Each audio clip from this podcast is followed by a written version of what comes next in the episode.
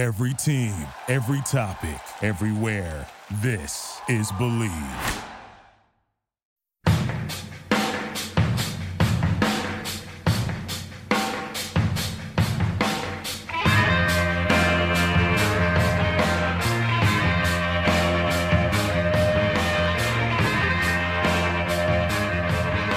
Hello and welcome to episode number 172 of The Draft Analyst, presented by the Bleav Sports Podcast Network. Do you believe?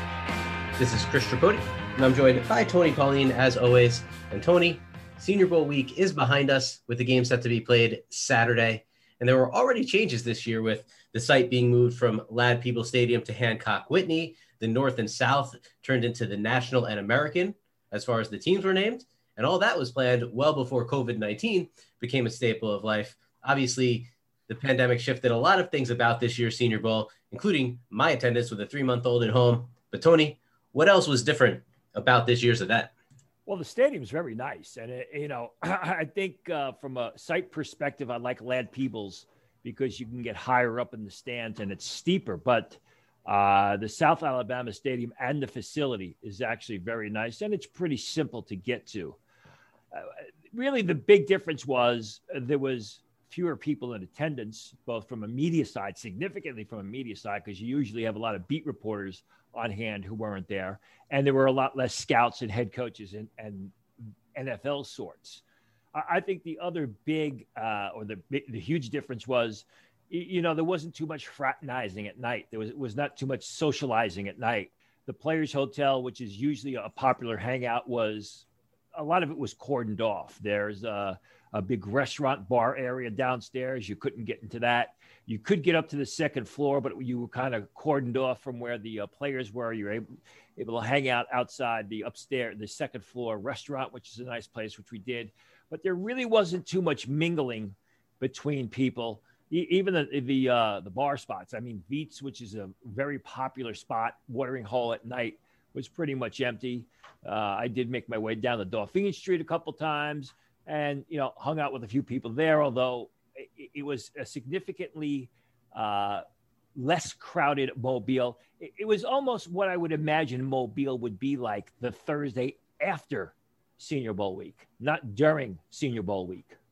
So, pretty much what Mobile would be like, you know, 51 weeks out of the year, it kind of was a little more like that this year. Well, no, because Mobile actually is the home of Mardi Gras. And in the past, what happens is the Senior Bowl will really butt up against Mardi Gras. And uh, during Mardi Gras, uh, Mobile is packed. So uh, I, I, I, don't know if it's 51 uh, weeks of the year, maybe it's 48, although it gets pretty crowded in the summer. I've been down there. It's, it's a pretty good tourist spot because they do have some nice beaches down there. Now we'll get to this week's show in just a minute. But first, a word from our sponsor. The Super Bowl is right around the corner with championship games in the rearview mirror and the Chiefs facing off against the Bucs. So if you're looking to place a bet on any of the sports going on, Bet Online is the best and only place to lock it in. Speaking of the big game, Patrick Mahomes' Chiefs are currently three-point favorites over Tom Brady's Bucs. Just when Jets fans like us thought that Tom Brady and Super Bowl were no longer going to be synonymous, well, here we are. Obviously, we know who the straw that stirred the drink was in New England, don't we? Yeah, everyone. Uh, there was always the age-old debate: Belichick or Brady, Belichick or Brady. Yeah, you know, th- this year is, has provided an answer, at least so far. From game spreads and totals to team, player, and coaching props, Bet Online gives you more options to wager than any place online. And there's always the online casino as well. It never closes. So head to betonline.ag today and take advantage of all the great sign-up bonuses. Again, that's betonline.ag and sign up today. Bet Online, your online sportsbook experts. Now, moving on to what happened this week at the Senior Bowl. And certainly we will start at the quarterback position as we usually do. Certainly the most important position on the field. And, and also, it just makes it easier to just kind of go through the names here. Um, you know, we talked about guys coming in. You know, obviously Kyle Trask was injured, did not participate during the week. So, missed opportunity for him. But the other guy who, you know, is universally considered a day two prospect with some potential to go in day one, depending on who you talk to, was Mac Jones. And, you know, everything Mac Jones did this week seems like he did an excellent job raising his draft stock and, you know, really making it seem like he's going to go at least ahead of Kyle Trask. Again, just you know a missed opportunity for Trask here, but you know everything here says Mac Jones showed really good leadership down in Mobile. Uh, you know, really missed with his receivers, which you know people kind of question like, hey, he had a lot of talent around him at Alabama. Well, certainly has a lot of talent around him at the Senior Bowl, but he acclimated well to that talent. Obviously, Jamie Newman was a name that you know both Tony and I like as a player, probably more than scouts do around the league. Um, you know, he had sort of an up and down week from what I saw. Uh, but you know, again, Tony, you're the one down there. What do you see from guys like Mac Jones, Jamie Newman, and even you know the Kellen Mond and Felipe Franks and Ian Book and, and even Sam Ehlinger? What what do you see from the quarterback position down there? I mean, it was the Mac Jones show. Basically, that's a, that is what it is. What? Me start again. Three, two, one. It was basically the Mac Jones show. It was Mac Jones and everyone else, and Mac Jones was outstanding. I mean, he had a lot to gain and a lot to lose showing up at the Senior Bowl, and he was a big winner every single day.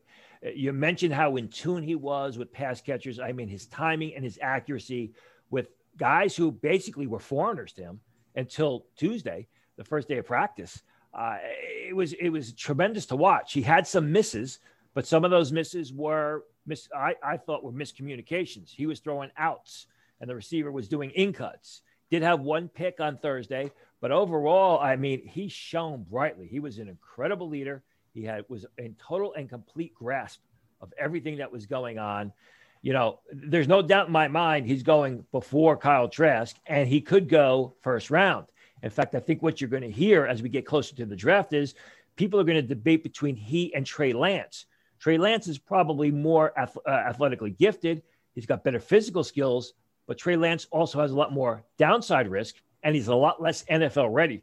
Mac Jones displayed himself to be a guy who you could probably plug and play in a lot of systems and you could do so quickly. I was very impressed with him. If there's questions as to whether or not he's going to play in the game because he had an ankle sprain. I can tell you that's a legitimate injury. I was about to tweet that on Thursday when I when I saw it in practice, but I said uh, better not because let, us see where it goes but he was scrambling, eluding the rush. He ran into the end zone, and then I could see him pull up. I thought at first it was a hamstring injury. They later said it was a, it was an ankle injury. It is not Mac Jones just trying to find a way to back out of the game. It's a legitimate injury, and I'm pretty sure that if he can play, Mac Jones will play. Uh, uh Kellen Mond had his moments, although he was very inconsistent. I'm concerned about his reads. I'm concerned about uh, some of his accuracy. Jamie Newman started hot on Tuesday. I mean, he looked really good and he got worse as the week progressed. In fact, on Thursday was his worst day of practice. He looked like a guy that hadn't played football or competitive football in a year. He was struggling with his reads. He couldn't make a decision. He had a lot of wayward throws. He threw some bad interceptions. Uh, the national team, the quarterback play was just not good at all. Uh, Franks has got great physical skills, but you don't know where the pass is going and he stares down his receivers. Ian Book is a very good short and intermediate range passer. He throws a nice ball, but he cannot drive the, the pass downfield. Sam Ehlinger just does not have the physical skills for the next level. I met Sam Ehlinger on Monday night, got to speak with him a little bit. He's a nice guy. He's an easy guy to root for. But I mean, it was just the lack of arm strength and his inability to zip the ball was very relevant, was very pre- prevalent, I should say, the first two days and then Thursday, when the wind kicked up, it was a real problem. And I mean, back to Newman real quickly. That's certainly not a good sign when you start well and kind of fade as the week goes along. I mean, you know, a lot of the Senior Bowl atmosphere is some players will struggle early, you know, depending on the position, and then they get better and improve during the week. And it, and it kind of shows you're coachable. It kind of shows you can take to you know what the staffs are telling you, what they're trying to teach. But for Jamie Newman, it takes so many steps backwards after certainly taking a step backwards with his opt out this season cannot bode well for him in the draft.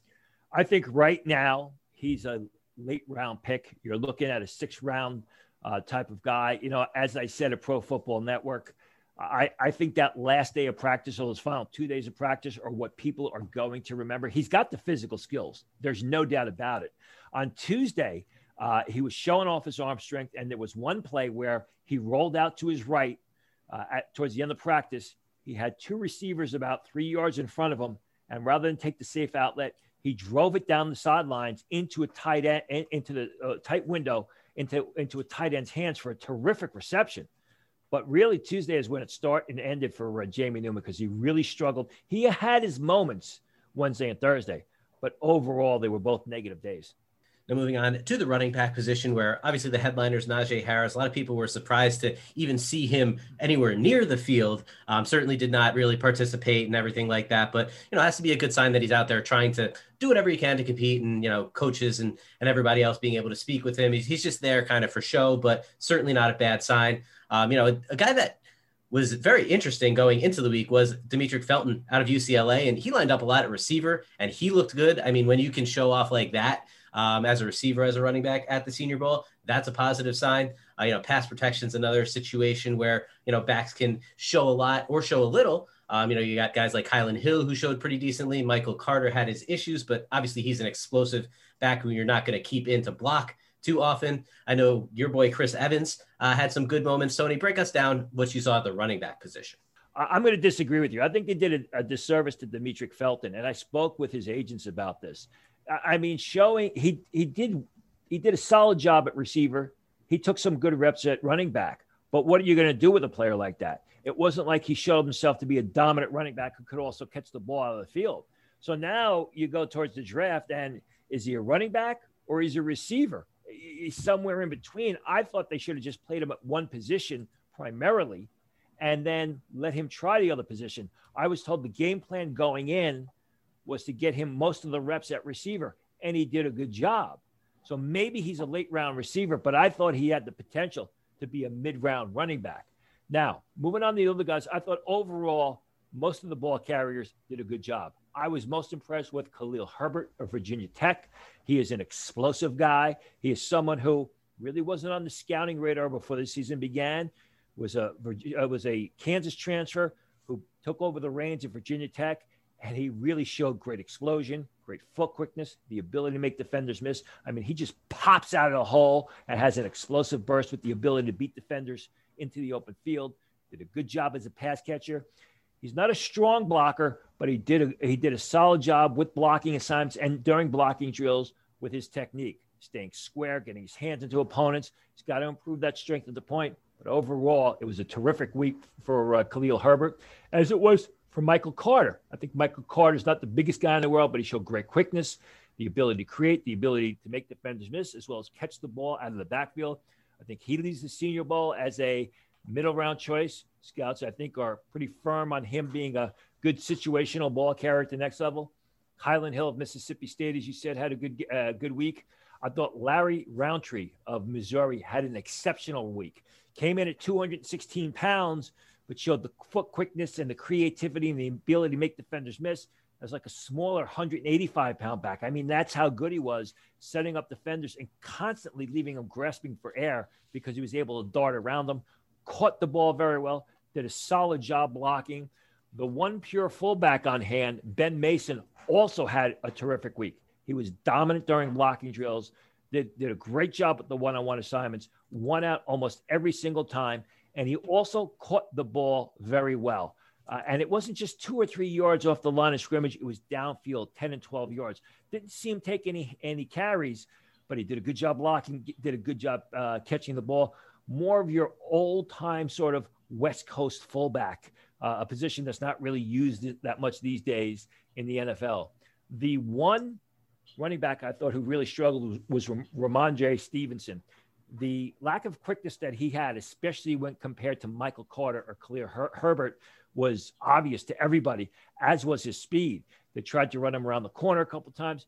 He couldn't. He couldn't turn the corner. He was terrible in blocking drills. I think Stevenson, Rhamondre Stevenson of Oklahoma, is probably the only back that leaves the Senior Bowl with worse grades than when he entered. Now, moving on to the players who are paid to catch passes, and those are the wide receivers. The guy that got universal hype the first two days of practice before sitting out Thursday with an injury was D'Wayne Eskridge out of Western Michigan. Played cornerback in 2019, moved back to wide receiver in 2020 after starting his career at that position and, and really impressed. Uh, Tylan Wallace was really as polished as people would expect. Another guy who sat out Thursday, a guy who didn't sit out Thursday, and a guy that we've discussed on this podcast, Frank Darby. Uh, he made a lot of plays, a lot of highlights, very consistent as well. So certainly a good showing for Frank Darby, who didn't really have much of a season uh, to show this year. Same thing with Sage Surratt, who had no season after he opted out. Another guy who sat Thursday, but first two days of practice really made an impression. Nico Collins, a guy that shows out at the catch point, Cade Johnson from South Dakota State, Amari Rogers. I mean, a lot of guys looked good. Tony, what did you think of the receivers? Well, I think the first big story from the receiver uh, unit was Devonta Smith refusing to weigh in, which was, I, I, mean, it was it was unheard of. He wouldn't he wouldn't get on the scale, and, and, that left a bad taste in a lot of people's mouths. And a lot of people are thinking now this guy may be under 170 pounds, which is going to be a red flag. I mean, after the sensational year he had, winning the Heisman, uh, the way he showed up to play week in and week out, to go to the Senior Bowl. You mentioned Najee Harris before, but for Devonta Smith to go to the Senior Bowl and and refuse to weigh in, that's not good. And I think that's going to hurt him, even though he is still a terrific receiver. D'Wayne Eskridge was unstoppable the first two days. I mean, he was separating from defenders with his quickness in and out of routes, with his speed. He was constantly getting two to three yard advantage on, uh, on, on the opponent. The only time he wasn't catching the bat uh, the ball was if, if an errant pass was delivered to him. But I mean, here's a guy who, coming into the season, was graded as a street free agent. I think leaving the Senior Bowl, you're looking at a day two pick. Didn't practice Thursday. I was told it was a sternum injury. Was 50, and I'm told I was told on Thursday anyway. It's 50-50 for uh, game game day. Injuries were not a problem for Frank Darby because Frank Darby showed up every single day and competed, and he competed hard, and he made a lot of sensational receptions. It was good to see. Last year, I expected big things from Darby. He had some injury issues. Obviously, Arizona State was really affected with COVID cancellations. Uh, Darby looked like he belonged, and he played well, and he, he played hard, and he played well every single day of practice. Nico Collins, Nico Collins made a lot of good receptions. The problem with Nico Collins is there's no quickness in his game. There's no speed in his game. He can't separate. He was slow off the line of scrimmage. I'm thinking of guys like Hakeem Butler of Iowa State, who everybody loves with those highlight reel films, but he can't separate in the NFL, which is why he's looking for a job. I don't think the situation is exactly the same for Nico Collins, but I still think he's going to be downgraded on draft boards because of that inability to separate. Cornell Powell of Clemson, guy who came out of nowhere last year, wasn't even graded, wasn't even mentioned by scouts, had an up and down week. I thought Sage Surratt had an up and down week. Austin Watkins of UAB had a real good week of practice. Not the fastest guy in the world, but a sharp route runner. Made a lot of really nice receptions throughout the week. Thought he helped himself. Kadarius Toney of Florida helped himself. I thought Josh Palmer, who entered the season as a third, fourth round pick by NFL scouts, kind of fell off the radar last year because he just played terrible football. He rebounded and he had a real nice week. So now you're looking at a guy who's probably going to go midday three right now. Now moving over to the other pass catchers at the tight end position, and really the focus here mostly on the national team, where you had three players: Hunter Long from Boston College, John Bates from Boise State, and Kenny Yeboah from Mississippi, who all had pretty good weeks. I mean, Bates was pretty consistent, a bit more involved in the passing game in Mobile than he was at Boise State. Uh, Yeboah pretty much showed what you expected out of him the ability to stretch the seam. Um, you know, Hunter Long's a guy who can block, but also is a guy who can handle volume as a receiver. You know, Noah Gray was a bit up and down from what I saw. Tre' McKitty, um, people liked what he did as far as how he played. Speaking of the South tight ends, Tony, what did you think of the position? I think with Hunter Long, Kenny Yeboah, and John Bates of the national squad, they were good each and every day, although I did not see Hunter Long on Thursday. I think, like you said, Yeboah did a terrific job catching the ball, but he also was a solid blocker. I think he was much better than expected than what people thought with his blocking. Hunter Long was good both catching the ball as well as blocking, made a lot of terrific receptions. The thing with Hunter Long is he doesn't show much speed on the field. He doesn't show that burst. He looks like he's a last day, fourth round type of tight end as far as the athleticism is concerned but a day two pick as far as the position or, or, or, his abilities at the position as a pass catcher and blocker. Now, what I'm told about Hunter Long is that he's going to test well. He's going to run much faster than anybody expects. So then teams will have to decide, you know, is this a situation where the guy just needs to be coached to play to his speed? Uh, John Bates was t- all around, he was terrific. He caught the ball very well. He was probably the be- one of the best blocking tight ends at the Senior Bowl, if not the best. The problem is he's just slow. I mean, he looks like he plays to a four-eight-five, which means he's if he gets drafted, it's going to be very late. But I think Bates has a place at the next level as a third tight end. Uh, Kylen Granson of SMU had a terrific week of practice. Number one, he was taller than many people thought. He was over six foot two. He was originally projected at, at six one and a half, so you didn't know if he was a true tight end. Lined up as a tight end, lined up as an H back, caught the ball very well, competed to come away with the difficult receptions. I was impressed with his blocking. wasn't the greatest blocker, but wasn't losing out. Thought he did a solid job. Two guys that really disappointed me. You mentioned Noah Gray. I think Noah Gray disappointed me because here's a guy who got top 75 grades from scouts coming into the season had an okay year, and basically looked like a very ordinary, mediocre tight end. He wasn't fast, he wasn't a dominant pass catcher, and he got destroyed as a blocker. Quintin Morris also had a very difficult week. Quintin Morris of Bowling Green, a guy who I graded as a fifth round pick coming into the season. Uh, scouts graded him much, much lower, but he had such a good year. He got invited to the Senior Bowl he just looked intimidated. I mean, he was dropping catchable passes. He was getting annihilated with his uh, blocking, and he's a bigger tight end. So it was a real bad week for Quintin Morris. Now, the last position on offense we're going to discuss is the offensive line. And I mean, the winner here, I don't know if Tony agrees here, but the winner pretty much universally from everybody is Wisconsin Whitewater's Quinn Meinerz, who is used often at center. A guy we didn't even hit on too much on the preview show, but I mean, he came out and you know, typical small school offensive lineman at the Senior Bowl. I mean, you had Ali Marpet a couple years ago.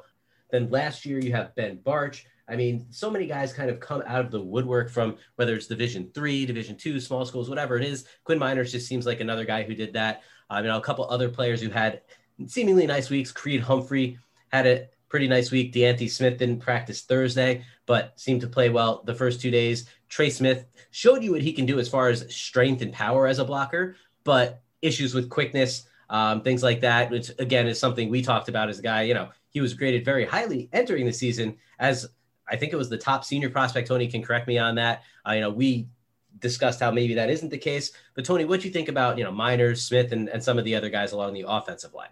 Well, if anybody follows me on Twitter and followed me during the week, you know what I thought of Meinerz because I was all over him uh, talking about how outstanding it was. In fact, I said the more I watched Meinerz play, the more I was thinking about Ali Marpet when he was at the Senior Bowl, whatever it was, five, six years ago, and, and the way he was so dominant. There are different types of blockers. Meinerz is a basically punch in the mouth, absolute dominant at the point of attack type of offensive lineman, where uh, Ali Marpet was more of a zone blocker who was able to hold his own against bigger defensive uh, linemen with, with great technique.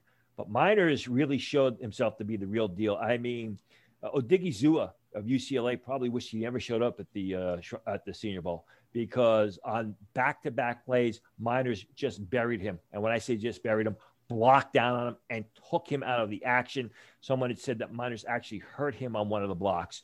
Uh, he played both guard, he played both center. He was terrific at both positions. He took everyone, he took on everybody, and he, he's he's fun to watch because he wears this jersey that creeps up over his stomach and he's got a beer belly type of stomach. If you uh, listen to the preview show, I had mentioned that people thought that he was going to be real good two or three years down the road. And the problem with him was he was a little bit top heavy. I'll tell you this he showed some dominant lower body strength, real good in uh, pass protection, and absolutely overwhelming run blocker. And he does it with good technique. It, it's not just he's just arm wrestling guys. He blocks, he bends his knees, he blocks with his legs. Uh, he was absolutely outstanding.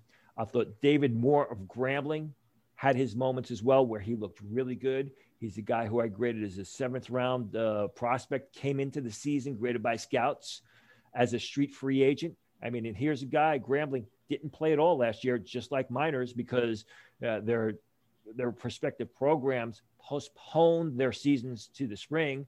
Uh, that's something else that's got to be con- uh, taken into consideration. Uh, I thought Moore looked real good. I like them better at guard than I did center.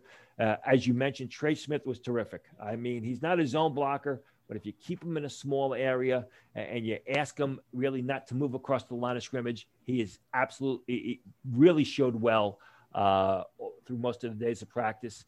Uh, I thought Dillon Radunz of North Dakota State had his moments, played both left tackle as well as guard. I liked him better at guard, fundamentally sound.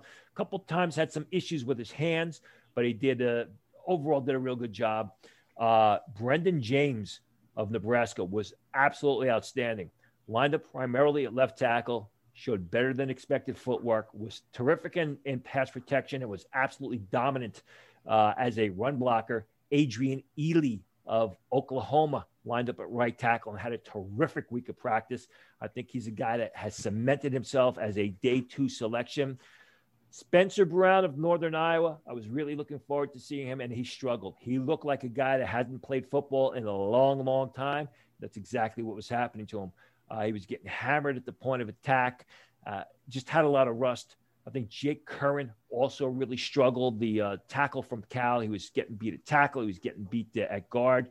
One last guy I thought had a real good week of practice, Jaylon Moore of Western Michigan. Now, if you listen to our summer previews, we started off with the MAC, and I mentioned how scouts had not even graded Moore. He, they completely ignored him, and I had him graded as a fifth round choice. Here he is at the Senior Bowl. It was very important for him to show well after a good senior campaign.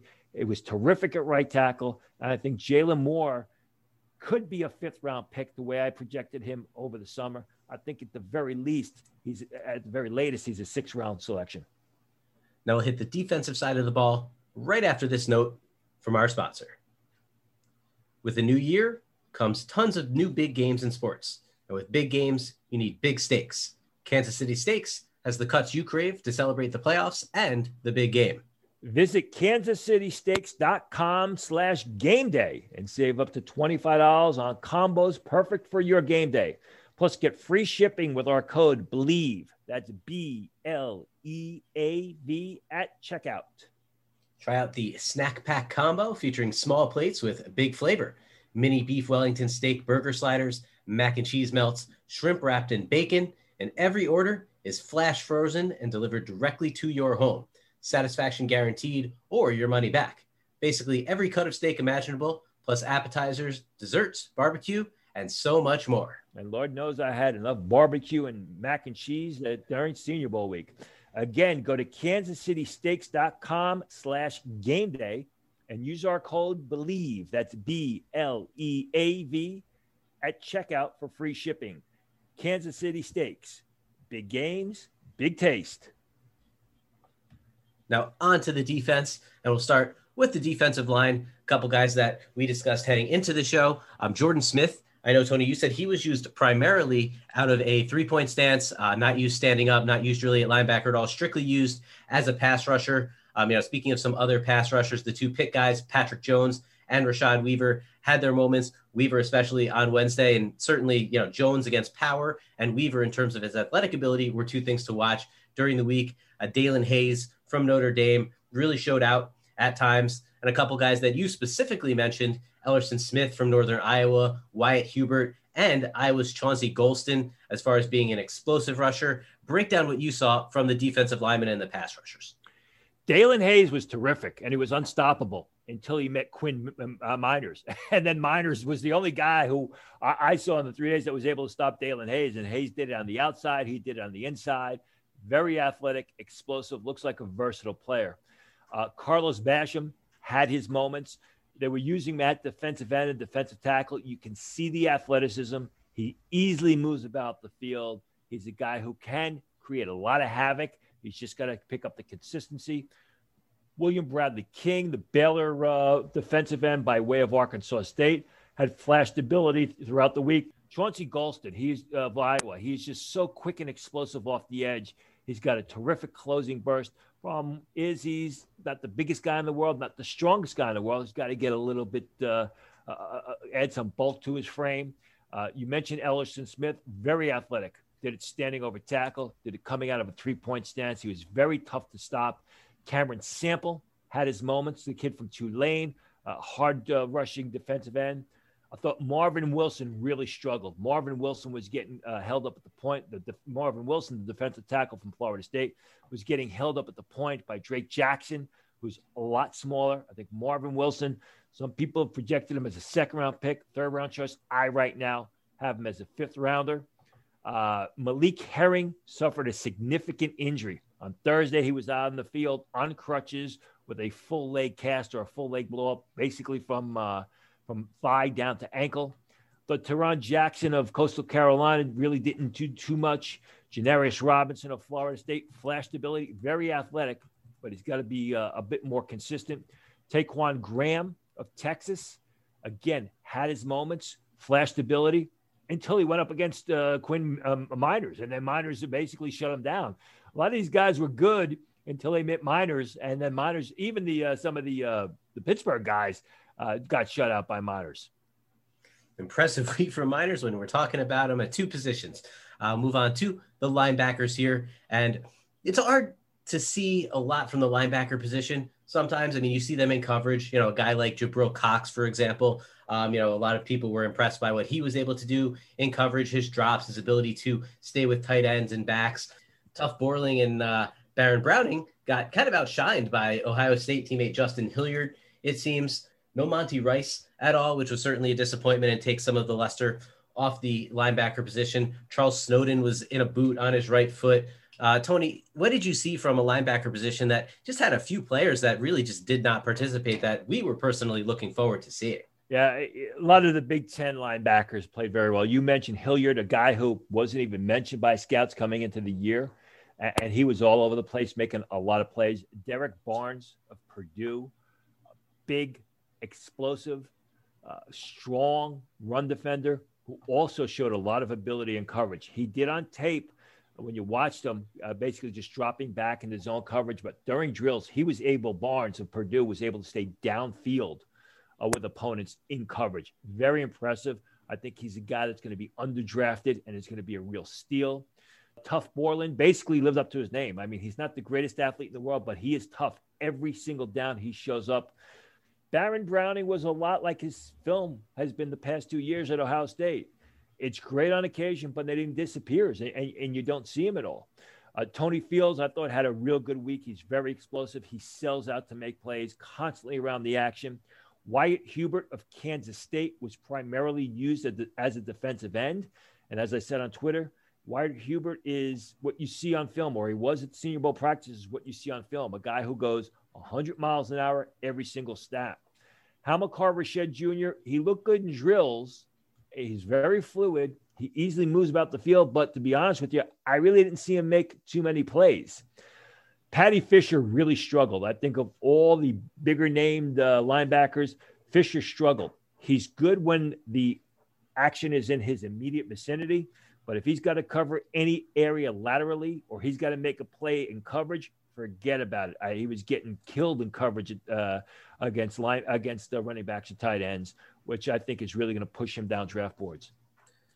Now moving to our final position, the defensive back position, and a guy that we have discussed often on this show, and, and frankly, a guy I wish I named as uh, you know the on the record of as far as who we thought was going to be a winner coming out of the week Richie Grant out of UCF. I mean, this guy, again, just good at football. Was very consistent in college, showed up every week, and he was very consistent every day this week. Showed up Tuesday, Wednesday, and Thursday. Even played some corner and made some plays covering receivers that other people couldn't cover. So, I mean, just a really, really impressive week from Richie Grant. Could easily be the biggest riser from the position, if not one of the bigger risers as a whole, along with Quinn Meinerz. His teammate Aaron Robinson at corner had some good practices. Thomas Graham of Oregon, um, you know, was up and down. Seemed to have a good day on the first day. wasn't as good Wednesday. Tony can fill us in on what he did on Thursday. Um, you know, Cam Bynum, another guy we wanted to watch. We wanted to see if his speed was something where he was able to stay with receivers downfield. Tony, was that something Bynum was able to do? And kind of give us the thoughts on the rest of the defensive back position here. Bynum never got beat deep. I, I mean, really from the get go, I was impressed with Bynum. He's smart but he's also tough. He's got good ball skills. He did a terrific job getting his head back around to track the pass in the air.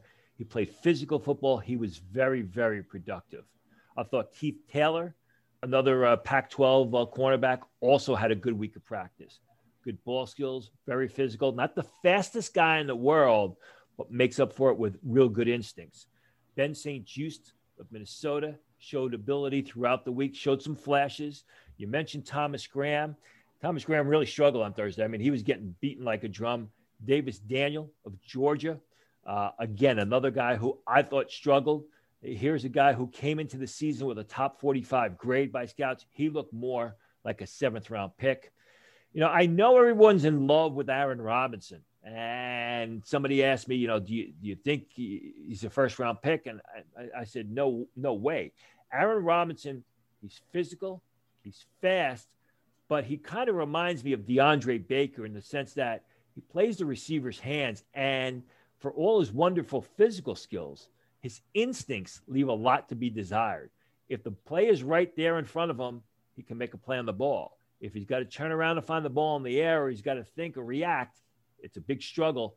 And uh, he usually ends up losing. I thought Darren Hall of San Diego State had a solid week of practice. You know, you think of all those San Diego State cornerbacks that were highly rated, that had all these gaudy stats in college, and then they run terribly slow, or they they they end up to be absolute disasters during uh, All Star games. Darren Hall had a uh, a real solid week of practice. Move over to the safety position. Richie Grant wasn't consistent. Richie Grant was terrific. He was absolutely terrific every single day making plays on the ball when it's in the air or when it's in the running back's hands. He had two picks the final day of practice. He made one pick in the end zone where he had a great move uh, on the receiver, and then he had one out to the sidelines, both in red zone coverage. Really showed like he belonged. Now, I graded Richie Grant as a potential third round pick over the summer. I kind of moved that down a little bit because he doesn't look like he's got great next level speed. If Richie Grant can run the four fours. I think he's a guy that's going to end up in that third round because of the way he played and because of his impressive uh, showing at the Senior Bowl. Joshua Bledsoe of uh, Missouri uh, had some good moments during the Senior Bowl, as did Shawn Davis of Florida. Really, Hamza really Dean of Florida State, I thought was a disaster uh, at the Senior Bowl, but I got what I expected. I mean, he's a big guy. He's very good against the run but he can't move sideways and he can't move in reverse. And literally, we, were, we would be watching the one on one drills, and whoever I was sitting next to, when uh, Nasirildeen was up, I'd say this play is going to be over in five yards because the pass catcher would be was going to be behind him, and that's always what would happen. Whether it was a receiver, whether it was a tight end, he couldn't flip his hips, couldn't do anything in transition, and he was constantly getting beat. So I think he's a guy who was worse for the wear after a week of practices at the Senior Bowl. Now, Tony, we've made it through all the positions here. Do you have any parting thoughts from Mobile this year, whether it's about the play on the field, whether it's about you know how different the event was? Just what was your feeling leaving this year? Well, I, I mean, the play on the field was no different than any other year. You had prospects like Richie Grant and Quinn Meinerz who really elevated their draft stock, and you had guys who were disappointing. But but I think the Senior Bowl really deserves a round of applause, Jim Nagy and the entire Senior Bowl staff, because they did a great job. It was basically they just moved forward from the from the get go, and they said we're not going to cancel it. They made sure everybody was you know they implemented rules to protect everybody. I think everybody made it work, and I really think that the NFL and uh, National Scouting, who runs the combine she called, pick up the phone and talk to Jim Nagy about how he did this when you had people, both players and media people, flying in from all parts of the area, uh, all parts of the country, and he was able to pull this off with two practices a day. Practice started at 11:30 in the morning. We weren't out of there till 4:30. So really, the combine should probably call Jim Nagy to get some tips because he did a fantastic job pulling this off making sure everybody was safe, making sure everybody was comfortable. And, it, basically, the objective was served over the course of three days of practice. Now there's the game tomorrow. And maybe the NFL and the, the powers that be that run the combine can figure out a way to run, you know, a workout event for the 300 players that are, you know, are getting invitations for the combine. Should happen. Yeah, certainly going to be a strange draft season if the combine does not go on. Could be more reliance on pro days, which you know we all know hand timing and, and certain surfaces and, and things like that kind of affect the results there. But what we do know is that Tony, you're one of the best in the business when it comes to getting information from pro days. So no combine and more pro days means more tout for you. If there are pro days, I mean, again, if you're following me at Pro Football Network, we've got the whole situation with Davis Mills and and the Stanford pro day being uh, canceled. I mentioned yesterday, no one thinks that any of the schools in California, USC, UCLA, Cal, or, or Stanford are going to have pro days.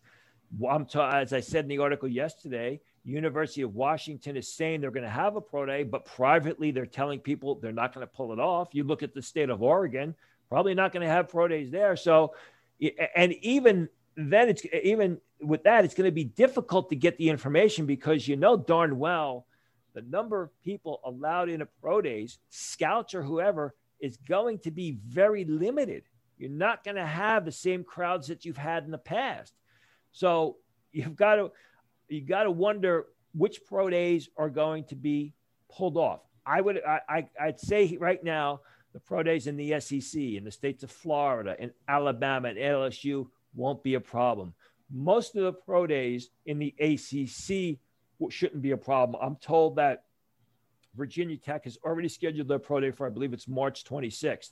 The Big 12, I'm sure that's not going to be a problem most of the Big Ten should be able to pull off their pro days. But again, what's gonna what's the MAC gonna do? You know, Conference USA doesn't have that many prospects or, or guys that teams are gonna be chomping at the bit. Obviously, you got some guys at UAB who we mentioned uh, that, that scouts are gonna work out. The fact is, is I, I think the that's why I talked about uh, the combine. I think really the NFL did a disservice by pushing the onus of the workouts onto the colleges who are not going to want strangers, AKA NFL scouts and others, walking on the campus to work out their players. Tidbits like everything you just heard is exactly what I was talking about when it comes to Tony with the pro days. That, however, is it for the 172nd episode of The Draft Analyst, presented by the Bleav Sports Podcast Network. Do you believe? If you're enjoying the show, please subscribe on any of the major podcast platforms and leave us a rating and a review. And feel free to ask us any questions and give any feedback that you may have as well. We'll be back next week with more NFL draft coverage and maybe even some more pro day information from Tony. But until then, on behalf of Tony Pauline, I am Chris Tripodi, and we'll talk to you soon. Thank you for listening to Bleav. You can show support to your host by subscribing to the show and giving us a five star rating on your preferred platform. Check us out at Bleav.com and search for B L E A V on YouTube.